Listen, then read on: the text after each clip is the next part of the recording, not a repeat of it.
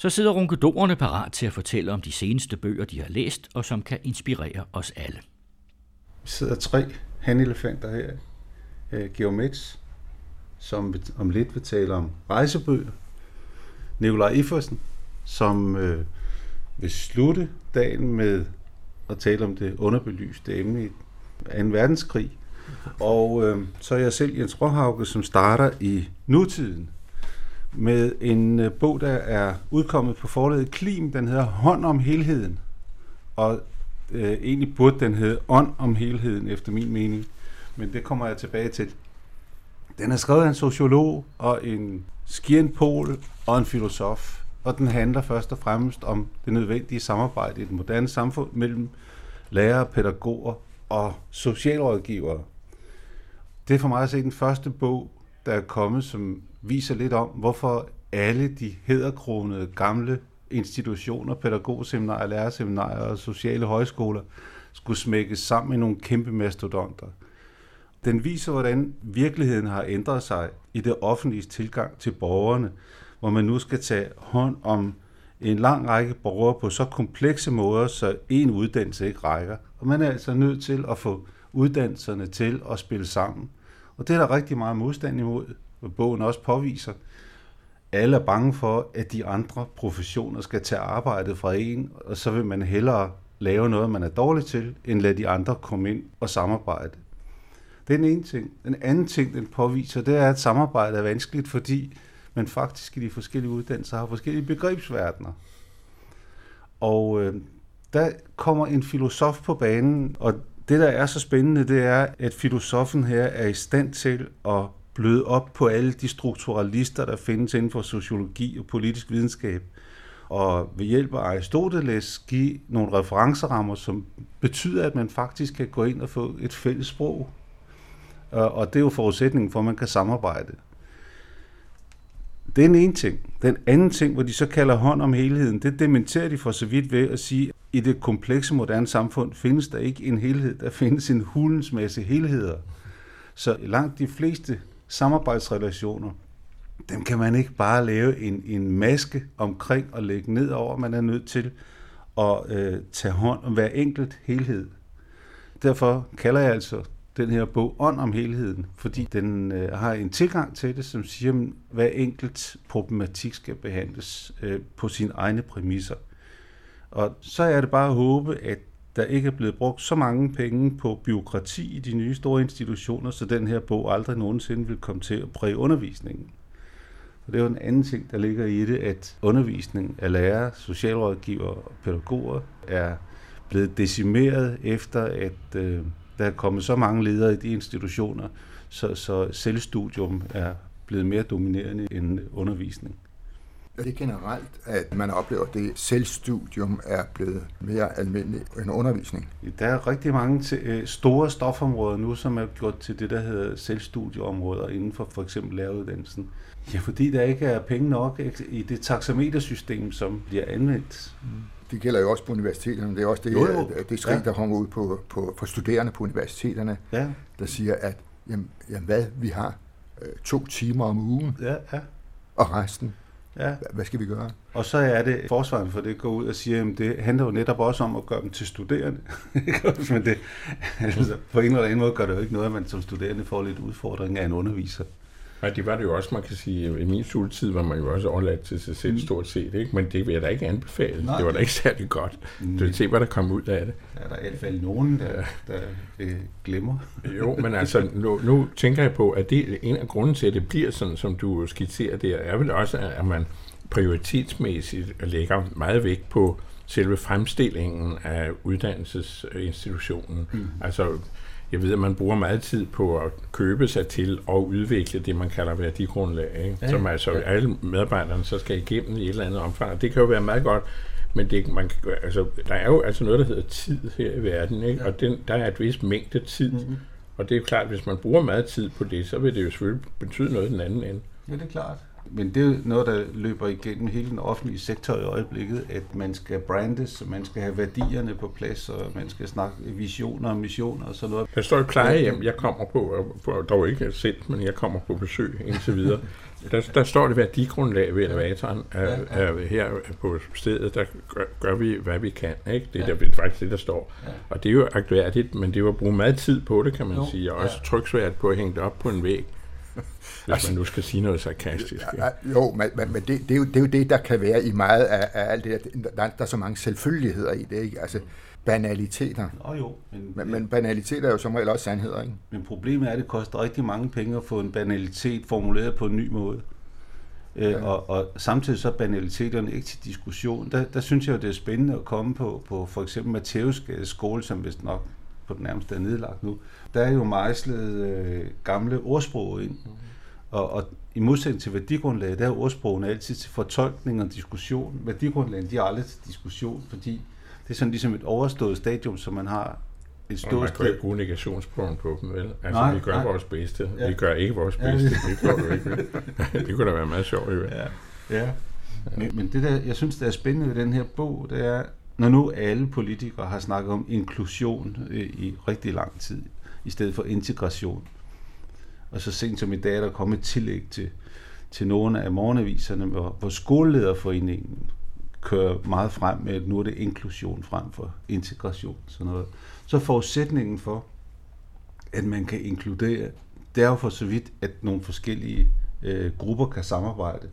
Fordi det er fuldstændig håbløst at sige, jamen nu har vi vedtaget, at du ikke længere skal være i specialundervisning, du, nu skal du være normal. Det, man kan jo ikke normalisere nogen ved et skrivebord. Det, det kan man jo kun gøre ved at få forskellige mennesker rundt om et, et barn, som har noget støttebehov, for dem til at samarbejde. Og i den relation er det jo spændende, at, at der er en bog, som rent faktisk prøver at lægge nogle referencerammer ned, og det, de lægger ned, er ikke et fælles værdigrundlag, men en opfordring til tænkning.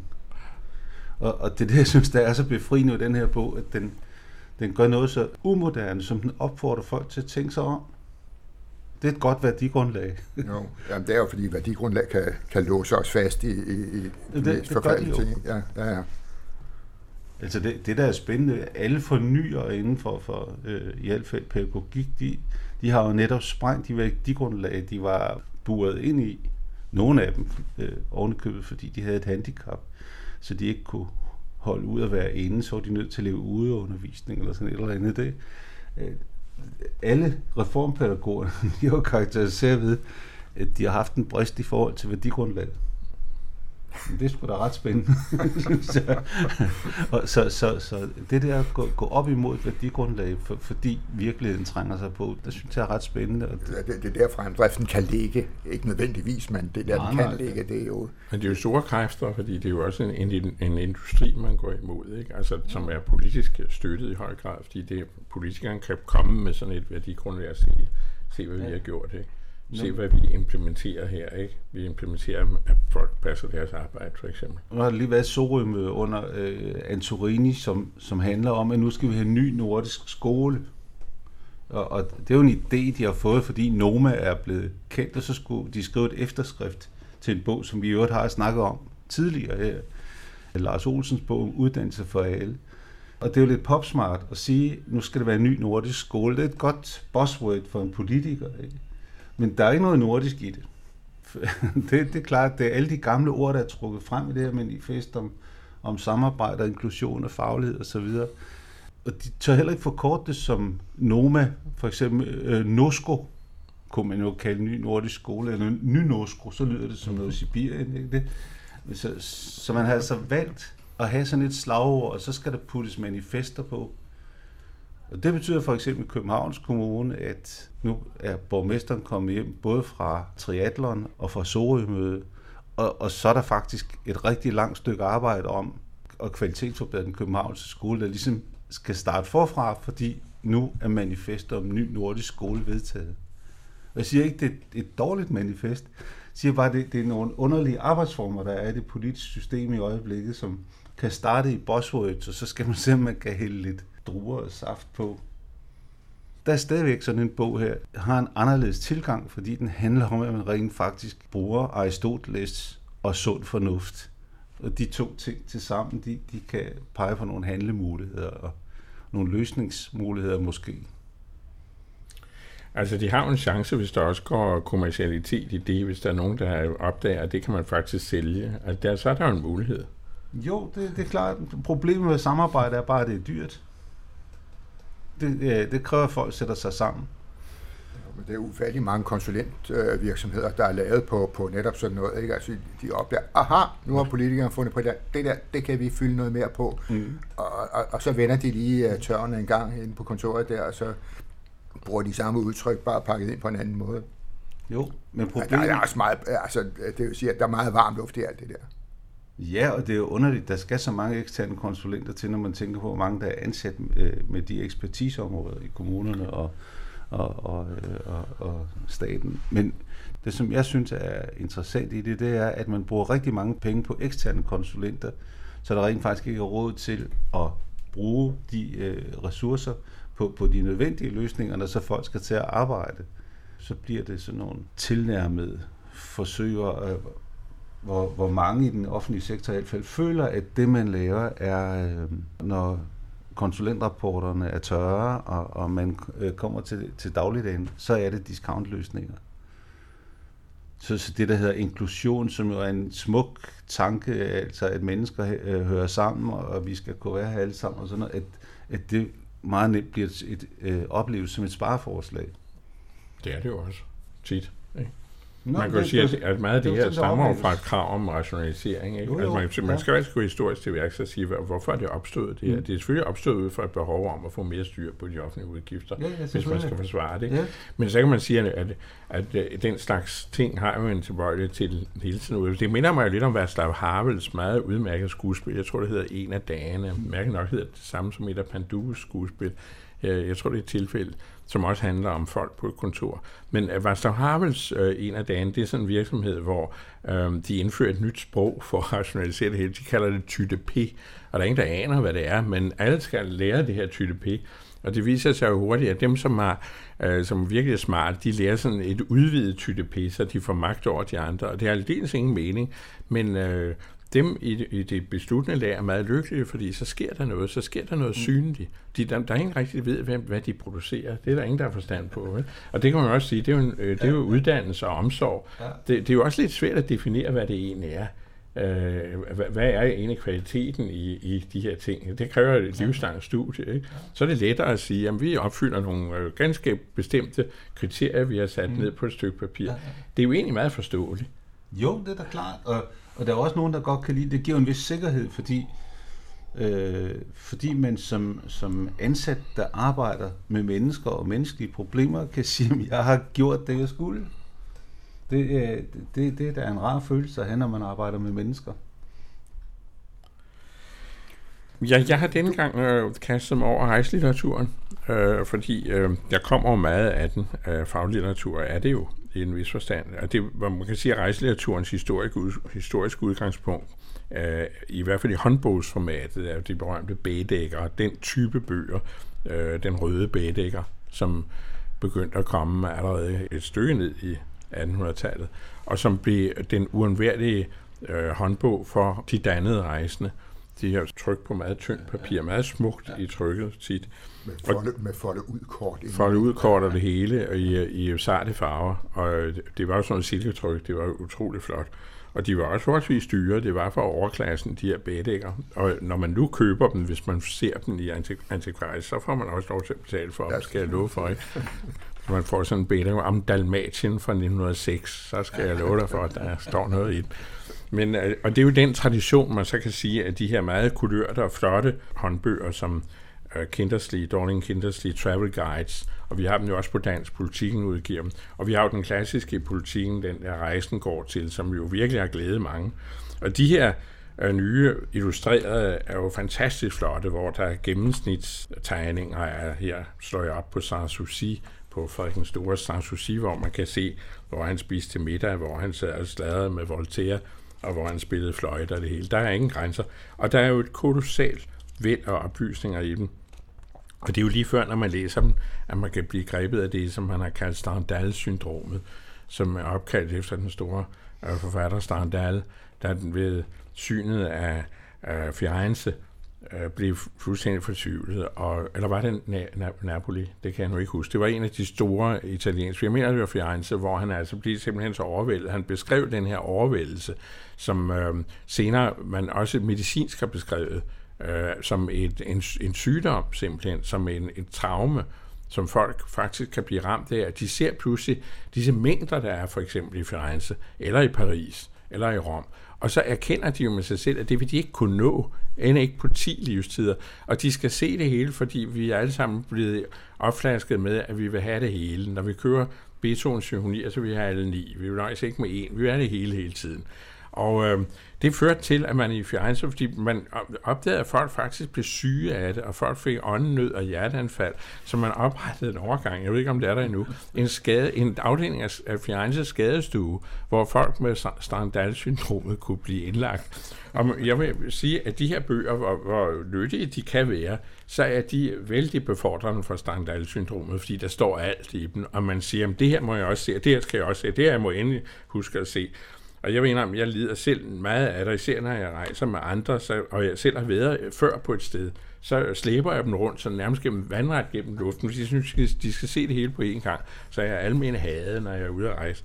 Så er der kommet en helt ny type bøger, som øh, en her på, i Danmark blev, det var en mand, der hedder Niels Thomsen, der lagde ud med en meget fin lille bog, som man kaldte I Luthers spor, hvor han tager simpelthen Luthers liv og lægger en streg igennem en, en, en rute gennem Tyskland, hvor øh, Luther optrådte. Og så har han skrevet en fantastisk nyttig lille bog, som ikke ser ud af ret meget, men den er til gengæld mættet med oplysning, hvor den netop opfordrer den rejsende til at koncentrere sig om de ting, han nu beskriver. Og det er sådan set den tradition, som en helt ny serie, der hedder Hvide Verden, er kommet ind på. Det er Aarhus Universitets forlag, der udgiver den, og de har forløbet udgivet en om Berlin, en om Rom, om Barcelona, St. Petersborg, Paris. Den om Berlin har jeg taget med her, fordi nu har jeg koncentreret mig om Tyskland denne gang. Jeg tror også, der er en om New York, er der ikke? Der er også en om New York. Ja. Og der har man bedt en række forfattere med særlig tilknytning til denne bys særlige sider om at skrive hver deres kapitel. Og det er sådan set samme idé som Niels Thomsen i Luthers spor, at man udelukker alt det andet, men så ser man på nogle bestemte fænomener. Og ud fra de fænomener, når man gennemgår det, de har, de har lavet i Berlin, altså den, de har lavet om Berlin, så kommer man så med det meste af byen igennem alligevel, men med en specialviden for hver område. Det kan for eksempel være øh, nazismens Berlin, hvad er der spor af, hvad, hvilke spor er der tilbage af det. Det kan være, som de skriver, russernes Berlin. Hvad, hvordan påvirkede russerne Berlin? Og det er tyrkerne i Berlin. Det er mange, der glemmer, at det er den største tyrkiske by uden for Tyrkiet. Det er Berlin. Der bor og næsten to millioner, så vidt jeg husker, af tyrkisk herkomst, og det, hvad der jo også er, er dybt interessant. Og det er så øh, for eksempel, øh, hvad øh, DDR kom til at betyde for sammen, hvad, hvad betød vente for Berlin? Hvad betød det, at, at de to øh, lande smeltede sammen? Jeg vil meget anbefale, det er ikke alle lige kapitlerne, der er lige gode. Det må jeg dertil sige. Sådan vil det vil være i sådan nogle øh, nogle samlede værker. Der er noget af det, jeg, jeg godt kunne undvære. Men selve ideen i det vil jeg meget anbefale øh, forlaget om at gå videre med. Øh, man kunne sagtens tage fat. Man kunne simpelthen også lave en om København, og man kunne også lave en om Amsterdam, som jeg ved, du er interesseret i, Høler. Og det, det, der er ikke grænser for, hvad man gør på den her måde. Men, men der er også det ved, ved, ved den øh, type bøger, som, som Hvide Verden, det er, at det er jo en, man kan sidde og læse derhjemme, uden nogensinde at tage til Berlin. Ja, det kan man også. Altså fordi den simpelthen er, er underholdende, at den, man, man får så meget at vide. nu nævnte du selv uh, politikens fantastiske serie med, med Turen går til, som udpræget af en bog, man har i lommen, når ja. man er derude.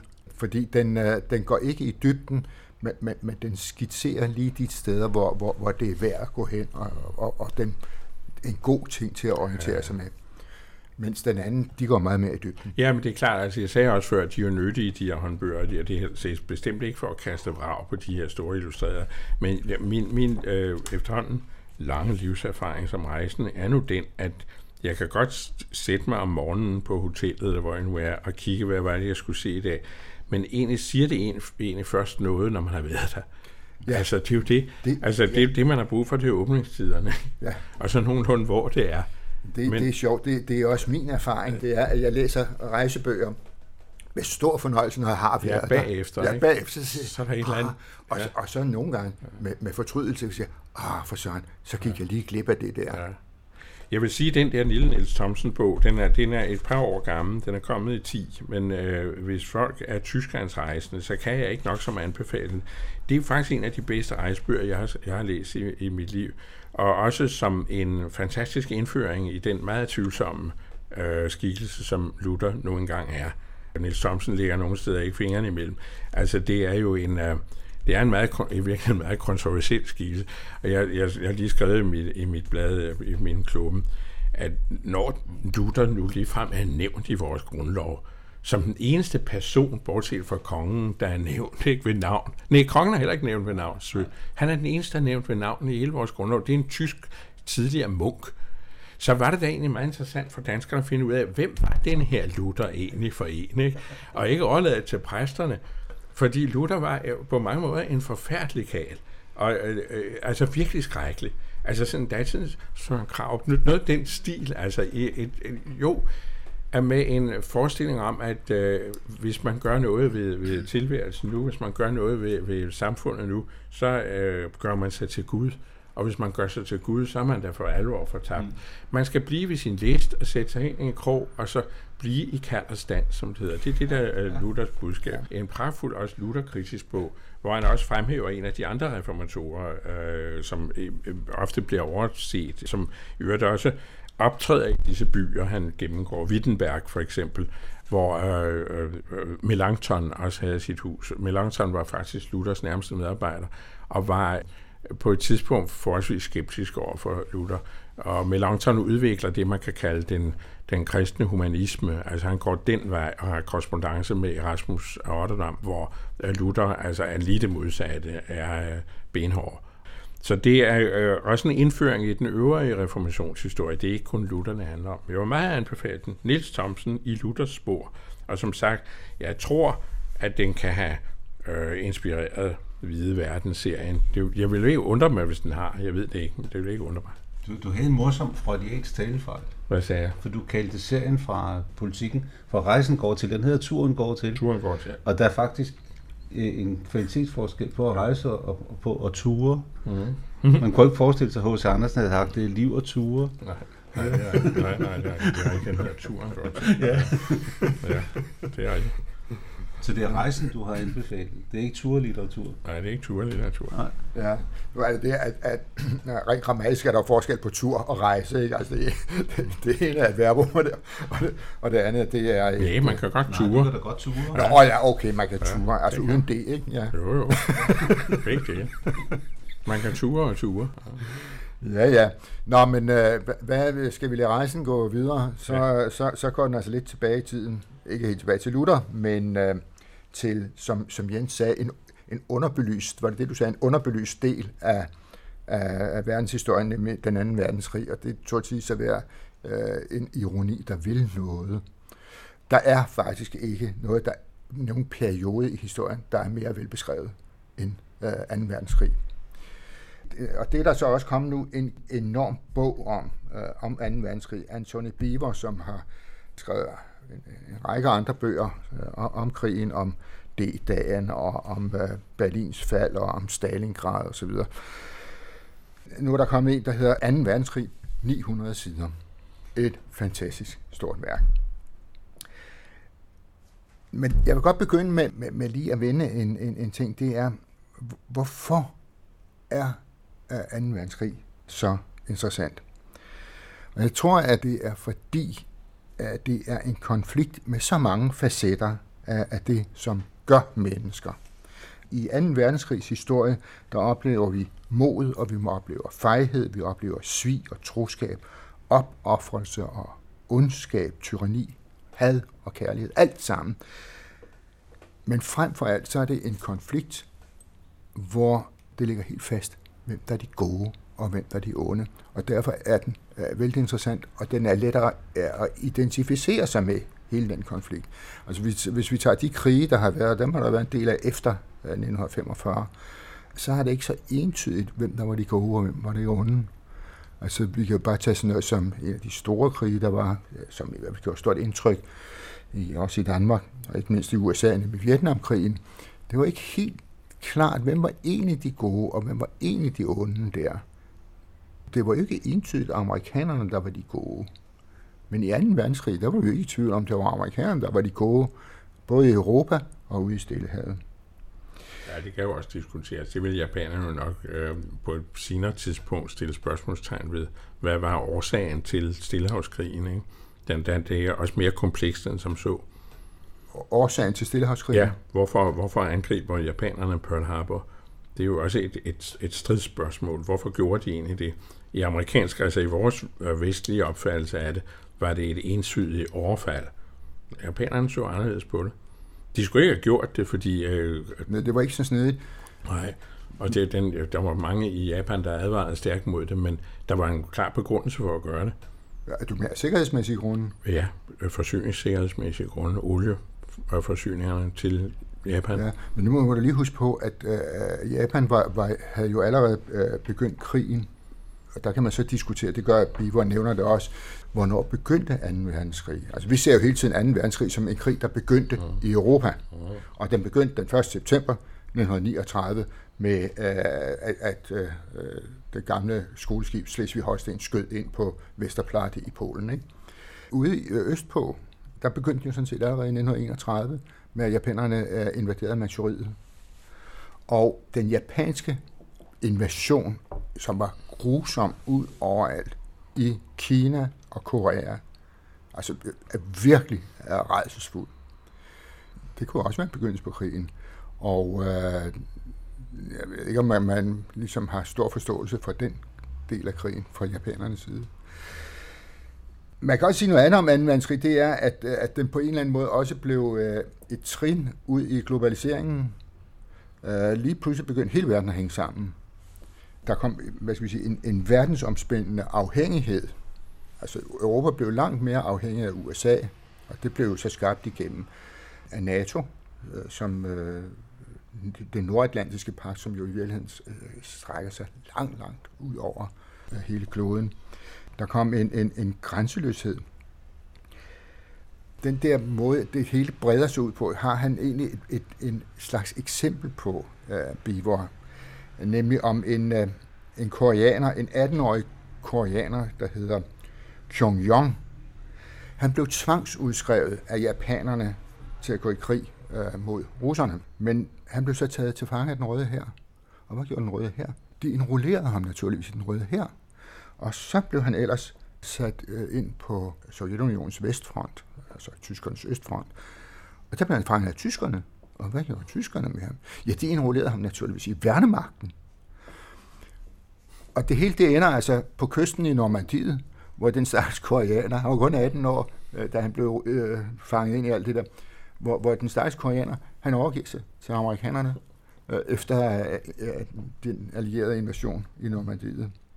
Og så slog han sig jo ned i USA og døde for 50 år siden. Men jo egentlig et eksempel på, hvordan ting lige pludselig bliver, altså med billedet på, hvordan det hele begynder at, at hænge sammen.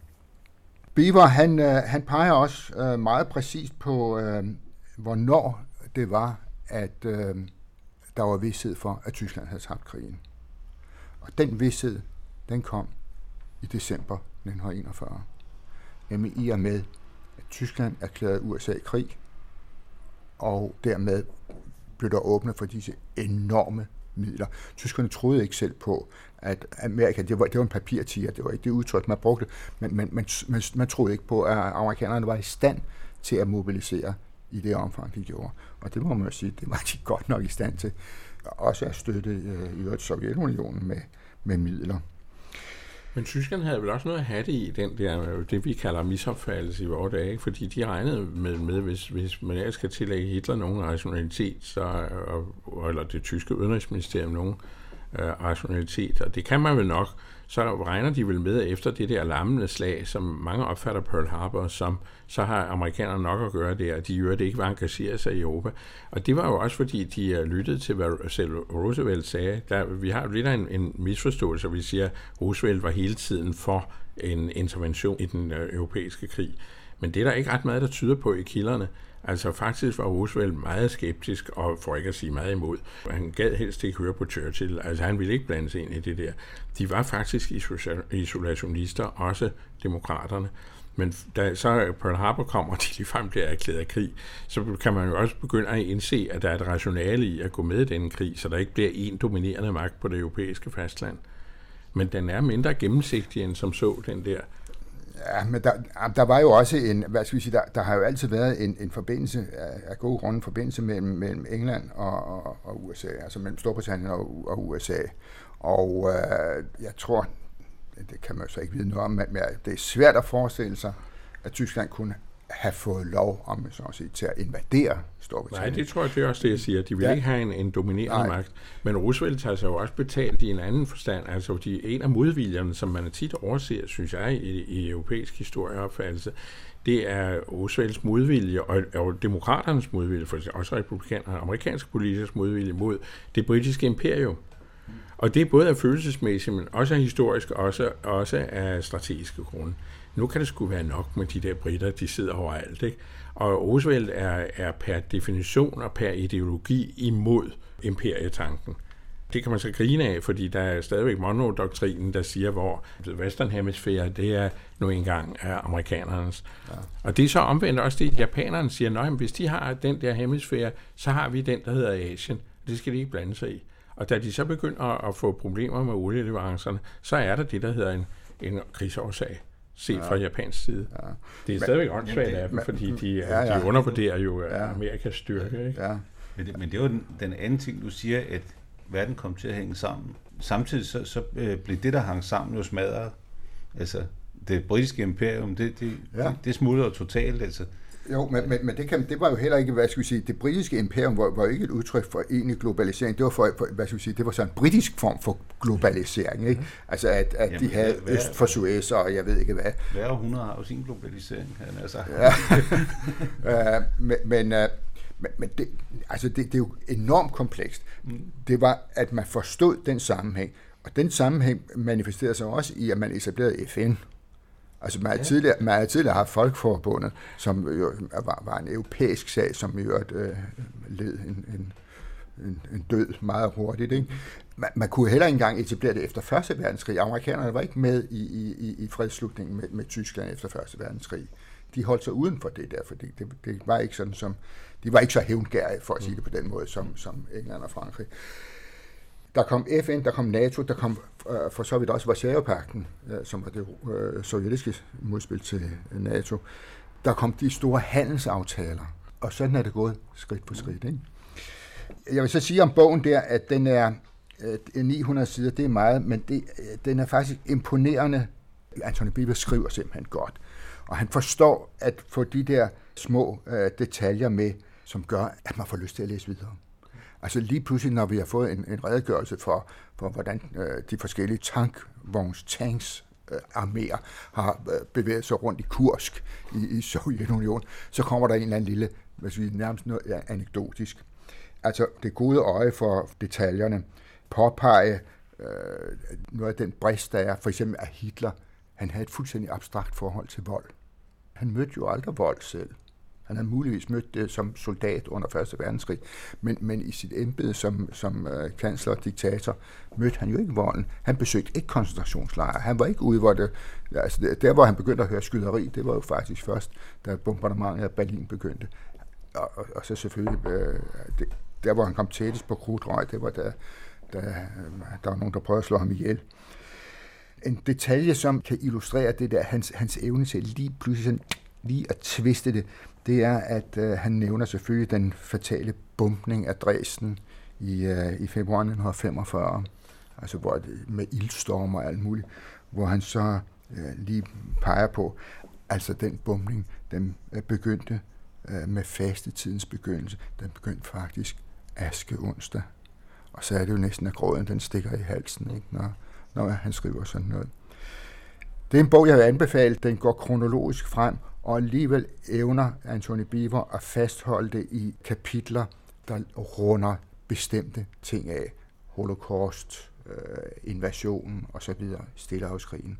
Og så frem for alt, han gør meget mere ud af Stillehavskrigen, altså amerikanernes store krig, end, øh, og, og øh, sammen med, med den europæiske krig. En, en, en krig, der tit bliver glemt i, i, i mig en historiefortælling.